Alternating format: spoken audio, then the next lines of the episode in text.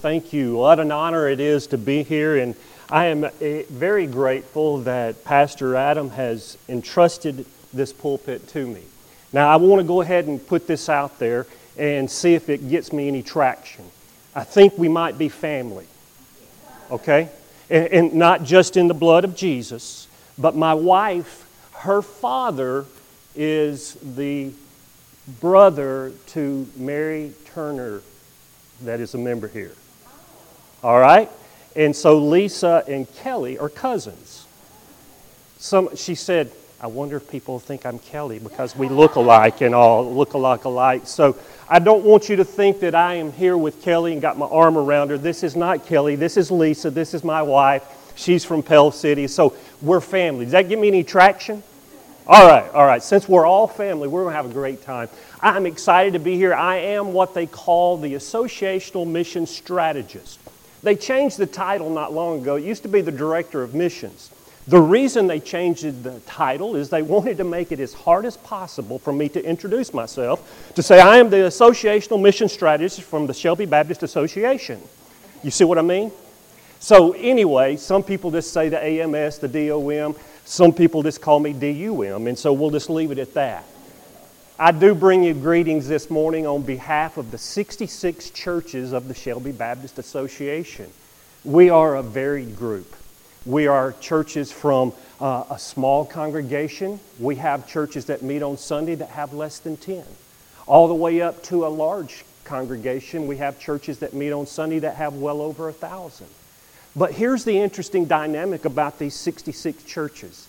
Not only are they all solid in the Scripture and seeking to serve Jesus Christ, but here's some interesting facts about it that you may not know. Most of the time people think, well, we're just a small congregation. We can't do much. Would you believe that 75% of the churches in the Shelby Baptist Association run less than 100 each Sunday? Interestingly enough, in that, roughly 12 or so run less than 30 on Sundays. So here's a dynamic I want you to know. We are a conglomeration, a partnership, a ministry connected of churches working to do something very important. And I want to tell you what that is. We are seeking to make disciples by meeting needs in partnership with our member churches. In other words, we come together as an association to meet those needs. In fact, when you mentioned about needing more undergarments for the school, get with me. We have those at the associational office. We have a ministry that provides different things such as that. We have a ministry that provides shoes. The only way you can get the tennis shoes is it's got to be a recommendation from the school, or it's got to be a recommendation from a foster or a child care system. We do that. We give socks with it as well. We have ministry that helps with back-to-school supplies, that if a family is in need, they can get school supplies for the association. So those are great areas. But what we're trying to do is meet a need so that we can have an opportunity to share with them about Jesus Christ. And it's not that we're a parachurch organization. We exist only because of the local church. We're working together. In fact, the association is actually older than the Southern Baptist Convention, the association as a whole. Now I'm not talking about Shelby, I'm talking about associations as a whole. Now, I want to say thank you, because this church alone, Macedonia North, it gave last year $2,512 to help in the ministry of the Shelby Baptist Association. In addition to that, you also gave 257 pounds of food. See, we give out food to families in need every day, basically. And so thank you so much for that. Now, I want to tell you just a little bit about who we are and our core values. Core values are fourfold. We first and foremost want to be Christ-centered, Christ-infused. Christ must be everything about us. And we use as a theme verse, I am crucified with Christ, and yet I live.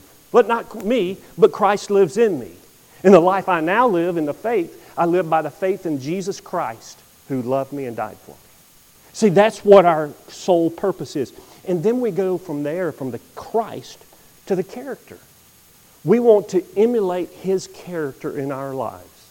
Have the mind of Christ, the heart of Christ, the serving of Christ. That's who we want to be.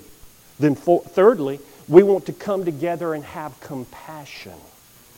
When you look out and you see the needs of people, we want to be moved, just like Jesus when he looked out on the crowds in Matthew 9:36, and his heart was moved with compassion because he saw people like sheep without a shepherd, harassed and helpless. And we want to, as it says in Colossians chapter 3, verse 12, it says we want to have a heart of compassion. And then finally is cooperation. We work together in a cooperative spirit, that we're coming together just like Paul talked about in the church, to the church at Philippi in chapter 2, that we are coming together as one with one mind, one heart, one purpose, one mission. And that's what we do. So how do we do that? Well, if you haven't picked up, I like to go in fours sometimes. And this four words that make up what our mission is. We want to encourage. Would you say, Pastor Adam, that the last 2.5 years have been tough? Would you agree with me on that? And with the last 2.5 years being tough, it's the first time ever that I've known of, that you've probably known of, where the entire church was asked to shut down for weeks on a time. So it was tough on pastors. It was tough on church members. It was tough on the community. And we're here to encourage you and let you know that you're not alone in this mission. We want to encourage you to continue to stand strong, minister to the people in Vincent, Alabama, and beyond. In addition to encourage, we want to come in and equip, because guess what? Life is different than it was pre-COVID. It's completely different. We have to do things differently every day in our lives because of that. And because of that, the church is now having to adapt and say, how can we take an unchanging, never-changing message of the gospel of Jesus Christ to a world that has radically changed? And so we want to help equip you to do that. Thirdly, we want to come in and empower you. We in no way hold power over this congregation. What that means is this. When 75% of our churches run less than 100, oftentimes finances, resources, materials are hard to come by. So we want to come in and say, hey, let us help you find the resources you need to do the ministries in your community that you need and want to do, that God has called you to do. And then finally, we want to engage you in ministries, whether it's local, regional, national, or international. A balanced Acts 1:8 strategy where we start at home and we work our way out to the uttermost parts of the world. How are we doing that? Well, one of the newest things that we're trying to work on right now, in addition, by the way, I've mentioned this to your pastor this afternoon, we're training pastors and church leaders this afternoon about what to do in the event of an active shooter. We have the sheriff's department coming in with one of our staff members. They're going to be training security about that. We've got pushing 100 people that will be showing up this afternoon for that training. This last month in July, we did 4 free dental clinics. You may have seen us set up at First Baptist Vincent. We were doing that in cooperation with volunteer dentists and staff and the North American Mission Board of the Southern Baptist Convention. It was their truck, and we set it up in 4 different locations, offering free dental care for the communities. Would you believe that one of the greatest needs in Alabama is the fact that there is not dental insurance through Medicaid for adults? And so we were saying, how can we do that? We're in the process of looking, and in fact, I leave the end of the week with one of my staff members to go to a dental clinic, as a pastor, going to a dental clinic to try and find out how we can carry that farther. See, we're working to engage. I've got a team of pastors that we're taking to Alaska next month to look at how we can partner with churches in Alaska. Would you believe that 1.5%, that's all, just 1.5% of the people in Alaska are evangelized. In other words, they are actively involved in a church. And so they need help, and our state convention has partnered with Alaska, and we've been asked at the Shelby Baptist Association to partner with the churches in the Anchorage region. So we're taking a team of pastors up there to see how we can do that. We've been working with the Pine Ridge Indian Reservation in South Dakota for the last, my wife and I, since 15. And what we do is we go out there and we do anything from day camps to construction to medical missions. We've done optometry and dental on the reservation. Last month, we were there for about 8 or 9 days on the reservation. Of those 8 or 9 days, we gave out 283 brand new pair of eyeglasses that were matched specifically from their prescription. Some of them were made on site, all because of the partnerships of churches like you and the North American Mission Board and an insurance company that's not even a Christian organization called VSP. They partnered with us. Would you believe that they have gotten so involved and love it so much? They have, and I know I'm not supposed to use this word, Pastor, they have a lottery system to see who gets to go and be with us because they like it so much. And you know what they like besides serving? My wife's cooking. My wife goes as the cook, and she feeds us and eat. I have to work at it to stay as not fat as I am because she's so good. That's what we're doing. That's who we are as the Shelby Baptist Association. Now, before I dive into the message, and I'm going to be respectful of your time, I want to ask you, I've never done this before, and this could get me in trouble. Do you have a question about the Shelby Baptist? Do you understand a little bit more of who we are now? Well, thank you so much for partnering with us.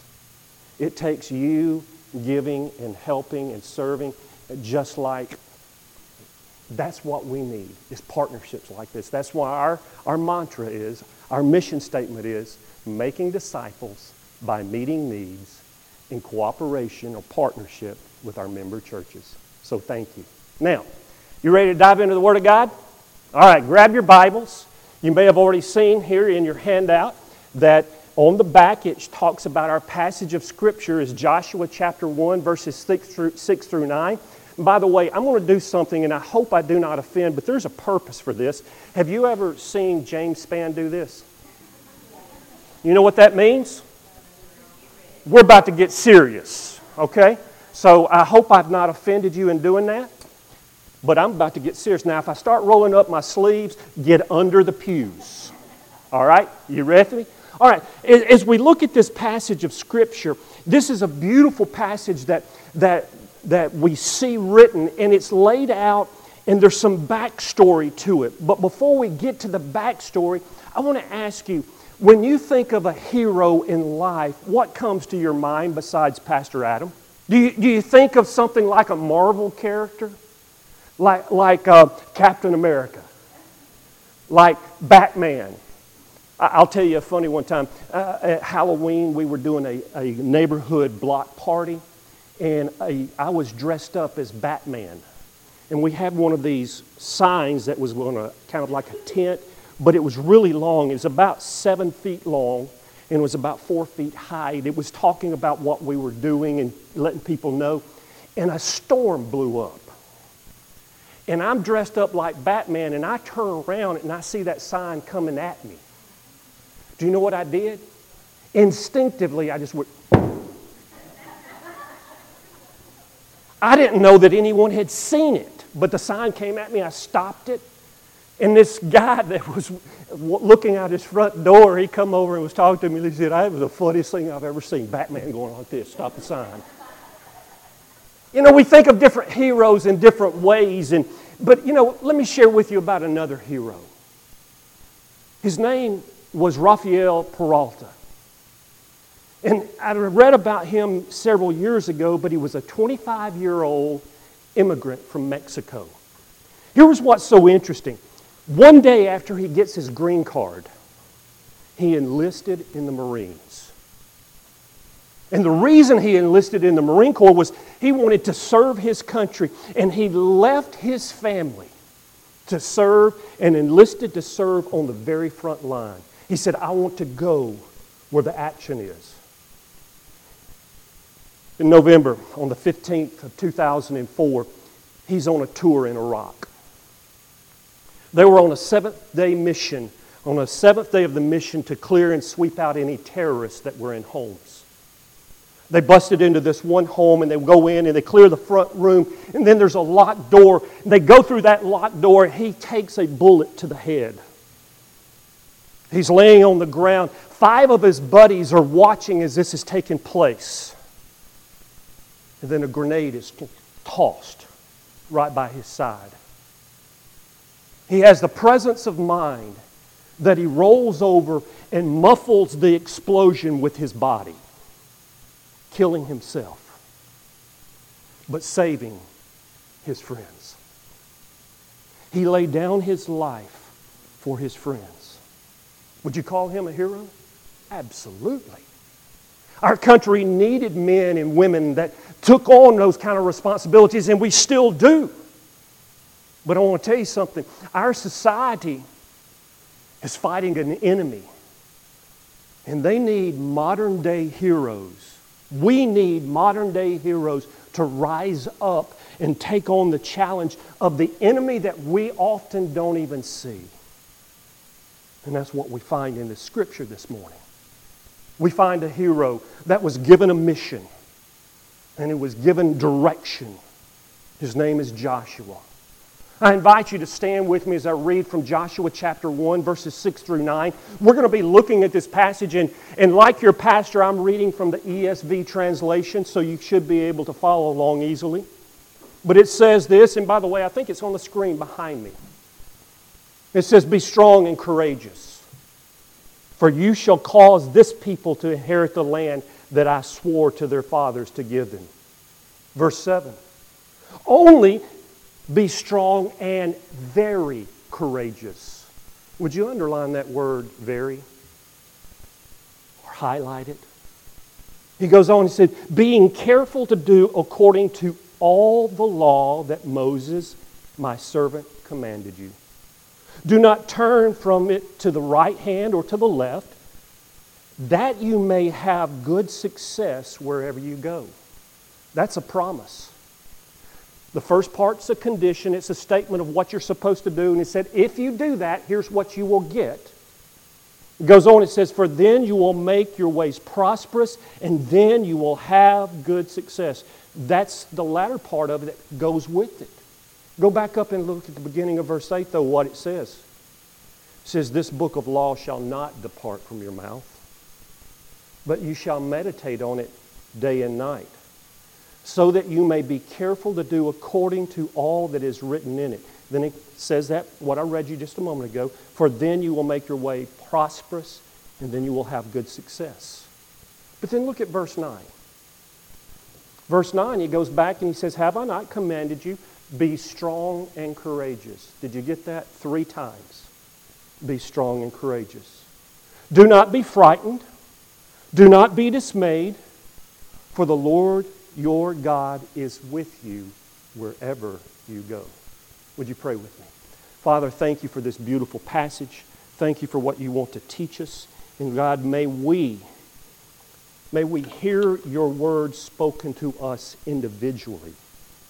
And Father, may we take it and be obedient to what you say. In Jesus' name, amen. Go ahead and take a seat. I encourage you.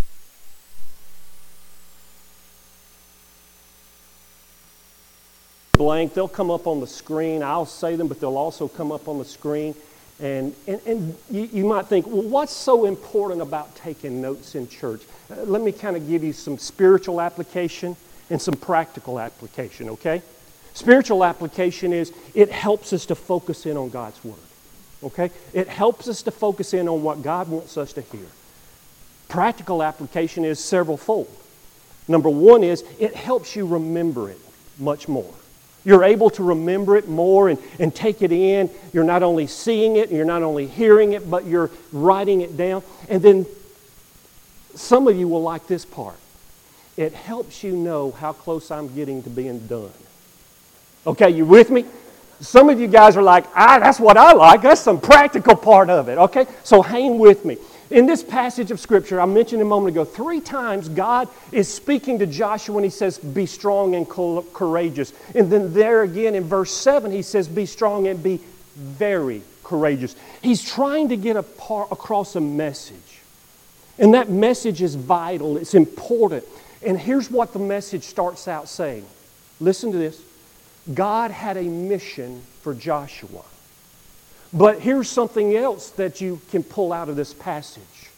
This is not just a historical document. This is the Word of God. Inspired by God, breathed out by God, written by human hands, but those human hands were anointed and empowered to write the Word of God. And so what it's doing is, he's saying, not only do I have a mission for Joshua, but I have a mission for you. So that's our very first point. God has a mission for you. Moses has passed away. We're starting out here at the book of Joshua, the very beginning of it. You go back into Deuteronomy and you see where Moses was going up and he was taking Joshua and he was actually saying these very same things. He told him, be strong and courageous, for God will be with you. And then now God comes in and he reiterates that same message. You see, the time had come for the children of Israel to enter into the promised land. The land that God had sworn to give to their forefathers, to Abraham, Isaac, Jacob, and going on down the line. And Joshua here now has that opportunity to lead them in. Do you think he's a little bit nervous? Do you think he might have a little bit of apprehensions? Like going, wait a minute, for 40 years I've watched Moses lead these people. And Moses has done an amazing job. He made some mistakes, but he led them well. And then he also might have been a little bit nervous because he's thinking, and I know how stubborn and obstinate these people can be. So he's nervous. But here's something that we can take away from what's going on. Joshua's mission here, it's simply the fulfilling of a promise. And that's in your notes. All he's doing is fulfilling a promise. God had promised long ago, and he says that right there in the beginning of it, the land that I swore to their fathers to give them. I want you to lead them into it. I've already promised all this. You just have to go through the motions. You just have to lead them. He says, I want you to go into the land. You're going to possess the land. I'll drive them out. I'll use you, but I'll drive them out. You're going to then distribute the land. Now, here's the thing that you've got to take away from this part right here. Each one of us, we are either fulfilling our purpose, we are either building on the promises that God has made to other people, or we're fulfilling those promises that God has made to other people. When I took over as the AMS of the SBA, the Shelby Baptist Association, one of the things I said is, I am standing on the shoulders of those men who have gone before me and established a great ministry. Dr. Stroud, Dr. Richardson, you can go on back and back, and those who went before me. And that's what God's calling us to do. But here's the other part that you can grasp about that. Joshua's mission is the fulfilling or the following of a pattern. You're like, what do you mean pattern? It's a pattern of God. You see, God has a pattern. Let's go back to what it is in this situation. 40 years prior, God had led the children of Egypt out of Egypt. He led them out and he got them out of the oppression of Pharaoh. They come out of Egypt and they get away from that and they come up and immediately they're met with what? The Red Sea. What does God do? Part the waters. They walk through on dry land. They get to the other side. Here comes the enemy. What does God do? Closes the waters and drowns them. Some people say it was just a little small amount of water that they walked through. You know what? The amazing part is, if it was just a small amount of water, an entire army drowned in a small amount of water. So it doesn't matter. Whichever way you want to go with it, God did a miracle. Amen? So you go from there and they go on in and they come down and they come to Mara and the water's bitter and God says, hang on, watch this. And he provides sweet water for them. They're tired and they're worn out. They go a little bit farther. They get to an area called Elam, and it was an oasis of springs and palms, and it was an amazing place. Sometimes we want to give up before we get to Elam, though. And by the way, Mara to Elam was about 6 to 7 miles, not even down to 280. It wasn't that far. Don't give up. God has a plan.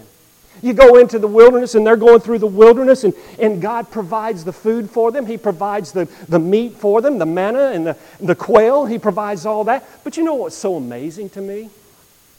While they're in the wilderness, the Bible tells us that their shoes nor their clothes wore out. I don't know about you, but I have a hard time getting through a year without wearing out a pair of tennis shoes. You know, it's interesting how we see that. And Joshua watched and experienced all of that, and he knew that when God made a promise, there was a pattern that God would fulfill for it. But then here we go on down to the next part, and we see that Joshua's mission is the finding of his purpose. It's the finding of his purpose. What is his purpose? His purpose was to lead the children of Israel into the promised land, conquer the land, and then distribute the land to the people. That was his mission. And God expected Israel, and get this, he expects you and me as well to do several things when we find our purpose, or even if we haven't found our purpose yet. He expects for us to surrender our complete personhood, our heart, our mind, our soul, our will, not my will, but your will, unto God. He expects us to do that. He expects us to serve as he asks of us. Some of us are like, you know, God, I'll do anything you ask except. Some of you might be thinking, you know, I'd be willing to work around the church as long as I'm not asked to get up and speak, work with children, sing. Now, by the way, I'm going to go ahead and preface this. God doesn't always prepare us or call us to do something that he is not prepared to provide for us to do. So if you think, well, maybe God is calling me to sing, if you don't get any affirmation from other people standing around you that that's your giftedness, don't go there. See, when I was in college, I thought, well, maybe God's calling me to do music. Or is it pastoring and preaching? And, you know, I would go and preach, and they would ask me to come back and preach again. And I went and led some music before. I never got asked to come back. So, you see, God has this in mind. He's asking us to sacrifice of who we are, of our time, our resources, our possessions, so that we might further the kingdom of God. He's asking us to shoulder the responsibility of walking in the Spirit and fulfilling the godly, anointed way rather than the flesh way. But you know, there's a danger in our purpose. There's a danger that we have, that we go through. And here's what that danger is. Satan is speaking into our ears. Even this morning, as I'm going through this, Satan was speaking into some of your ears. You know what he's saying? He's saying to some of you, well, you know, that's really good, Rick, but I've done my part. I'm ready to sit back and let someone else take the lead. That's a dangerous place to go. That's a dangerous place to go. Some of you are listening to Satan, and he's saying, you know what? I'm too young. I'm too old. I'm too busy. I don't have any abilities. You know what? Those are all excuses that we make up because Satan has placed them into our mind. The reality is this. At the Shelby Baptist Association, we have volunteers that come in every week that are retired men and women and volunteer their time. Some of them I watch as they can barely shuffle along. Some of them I watch as they bring in their COPD machines so they can breathe. Some of them I watch as they're struggling to get up and get going. And then I see the young ones. We have whole youth groups that come in sometimes on Sunday nights and go over to the thrift store or the ministry center, and they help sort goods, they help clean, they help get everything ready for the week ahead. I've watched as teenagers have led people to Christ in droves. I've watched as old, retired, senior adults have loved on and mentored young people. But you know the most dangerous group to use some of these excuses? It's my age. Some of you are like, well, how old are you? Well, I know some of you are looking at me and think, well, you're probably about 70. Some of you look, he's young. He's probably only about 40. How about 60? Our son will graduate from Sanford University in December. Our daughter is already gone. We have no more kids. My age group's the most dangerous to fall out of church and activity. We'll go, I've done my part. I've raised my kids. I'm going to retire and travel. Guess what? God does not have a retirement system. His reward is well done, good and faithful servant. Welcome into my kingdom. Here are your rewards. So God has a mission for you. But there's a mandate, and I've got to be careful because I've already exhausted a lot of time on point one, and you're like going, yeah, and you got 3 more points to go, so we're going to buckle up, buttercup. Okay? You with me?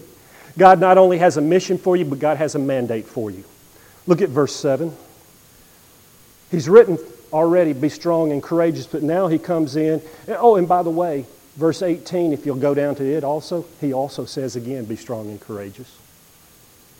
3 times he said, be strong and courageous. But in verse 7, he adds that critical word of very. But there's also some other words, 2 other phrases, words that he uses in this passage. He says very, and that means of the highest degree, something that's extreme. The emphasis is not just to moderately be courageous, not to timidly go after it, but to go after it with all your strength. Go after it with every bit of fiber that you've got. And then go at it like, it's not recklessness though, but it is extremely courageous because you know who is caring for you and with you. Then he goes on, he says not only to be very, but there's a word in there called accordingly. Some translations may say carefully. And the thought of being very conscientious in the action, taking great pains to make sure that what you're doing is done with great intensity, effort, mindfulness. And what God is saying to Joshua here is, you take the word of God and you take great care in obeying it. You be very courageous because you've got the Word of God with you and you're looking at it accordingly and you're studying it, you're meditating on it, you're looking at it with all intensity. And when you get that, then it goes on and he says, and not just a part of it, but all of it, the whole of it, every bit of it. That's the 3rd word there. Some translations say all, some say whole. But God is emphasizing that Joshua must go beyond just adhering to the letter of the law. Are you with me? But he also must conform to the spirit of the law. We had some folks before that had worked with me and under me. I was their supervisor, and I would tell them to do something, Pastor, and they would go, okay. And I'd get that eye roll. Some of you seen it from your kids when you tell them to do something, right? You know what that means is, I'll do it, but I'm not happy about it. God's telling him, you do the letter of the law, and you have the heart to go with it. You have the wholeness of it. The question shouldn't be, have I kept the commandments of God? But have I surrendered to the heart of the matter as well? Am I doing exactly what He's asking me? There's a quote that I want you to think about, or a statement that I've written in here. It's going to be on your notes. It says, obedience is not fully accomplished in God's eyes unless our heart is aligned with our actions. You see, God knows the heart and the intent. He's not just looking at the external. We got to keep going. God has a ministry for you. Not just does He have a mission, but He has a ministry. And that ministry is the ministry of the Word. If you go into verse 8, God speaks and gives a specific command to Joshua and the adherence to the law. He says, this book of the law must not depart from your mouth. The New Living Translation puts it this way, study this book of instructions continually. How many times a week do you open the Word of God? On Sunday? On Sunday and Wednesday? What about the rest of the week?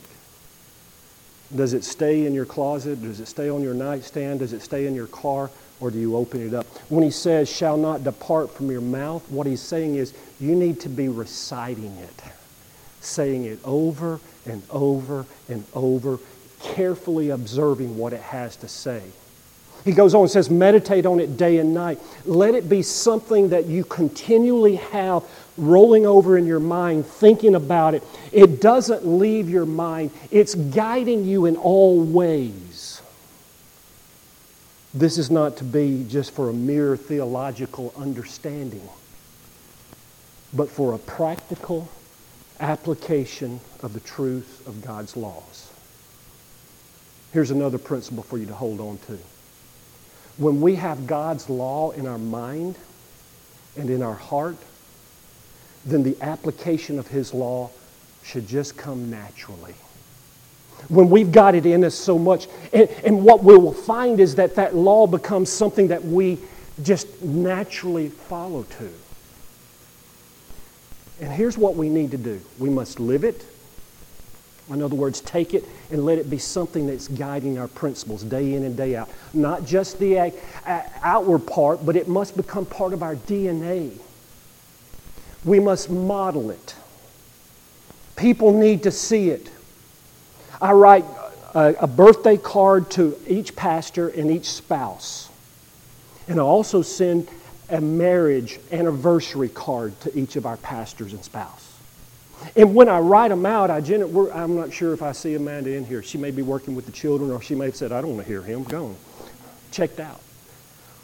But generally what I do is I write and I say something, thank you for modeling God's love and design for marriage, because the world needs to see it.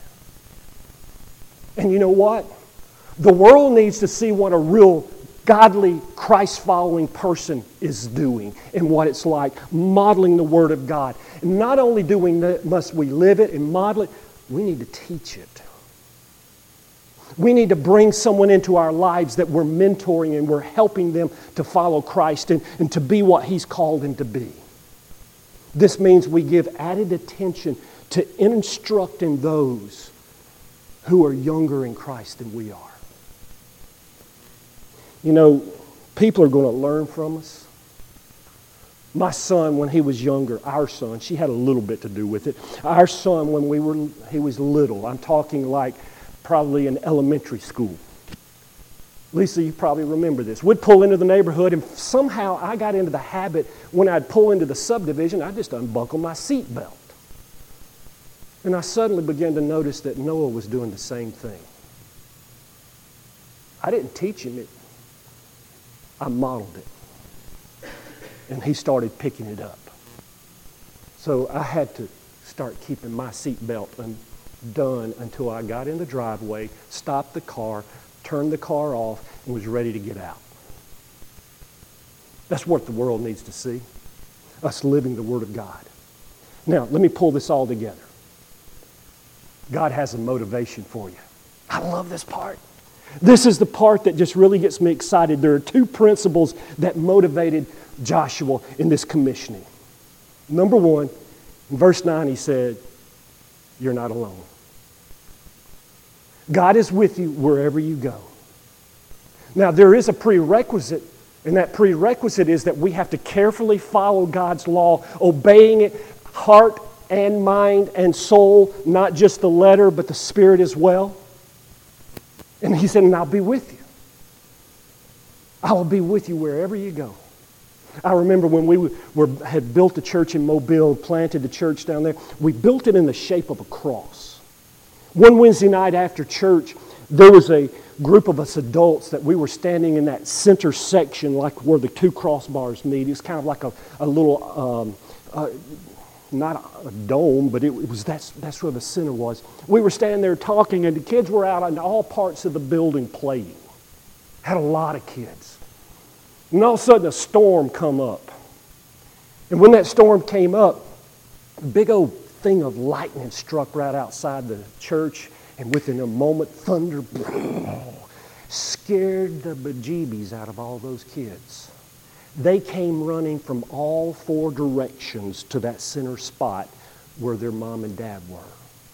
And they grabbed the leg. They wanted to be where mom and dad were. They did not want to be alone. And guess what? I don't want to be alone in this world. I don't want to take on these daily activities, these daily challenges without God with me. And he's saying, he's promising us that I will be with you. You got to obey me. You got to follow my commands.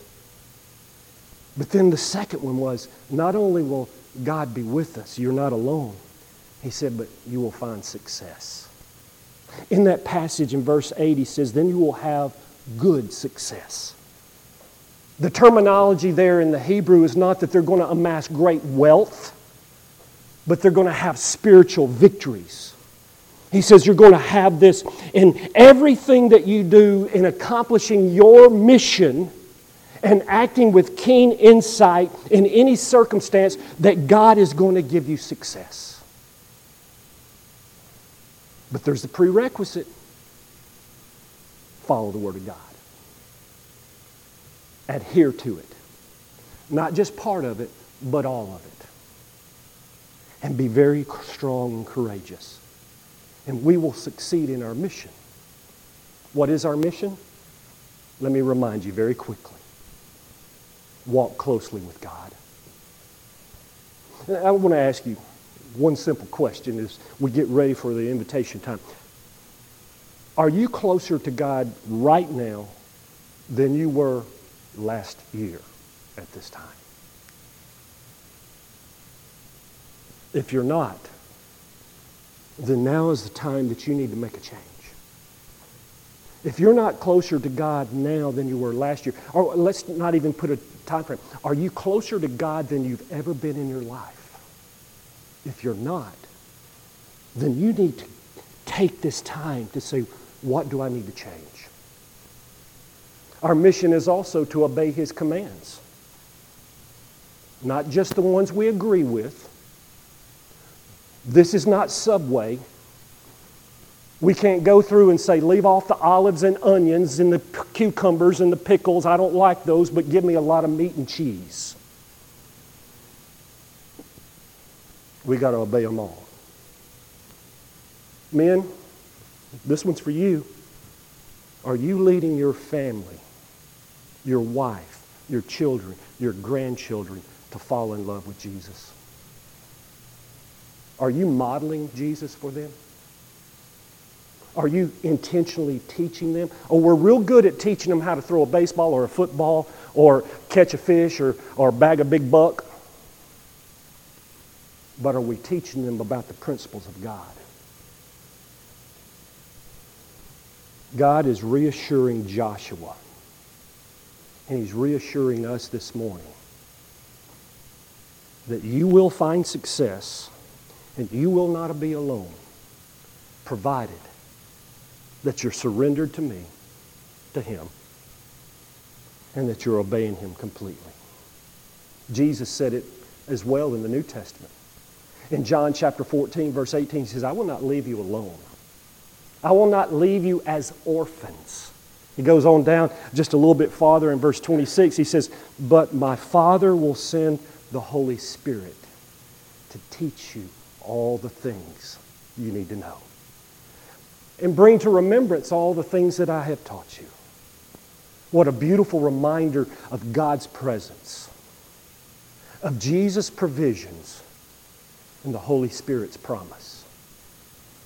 Now, got a question for you.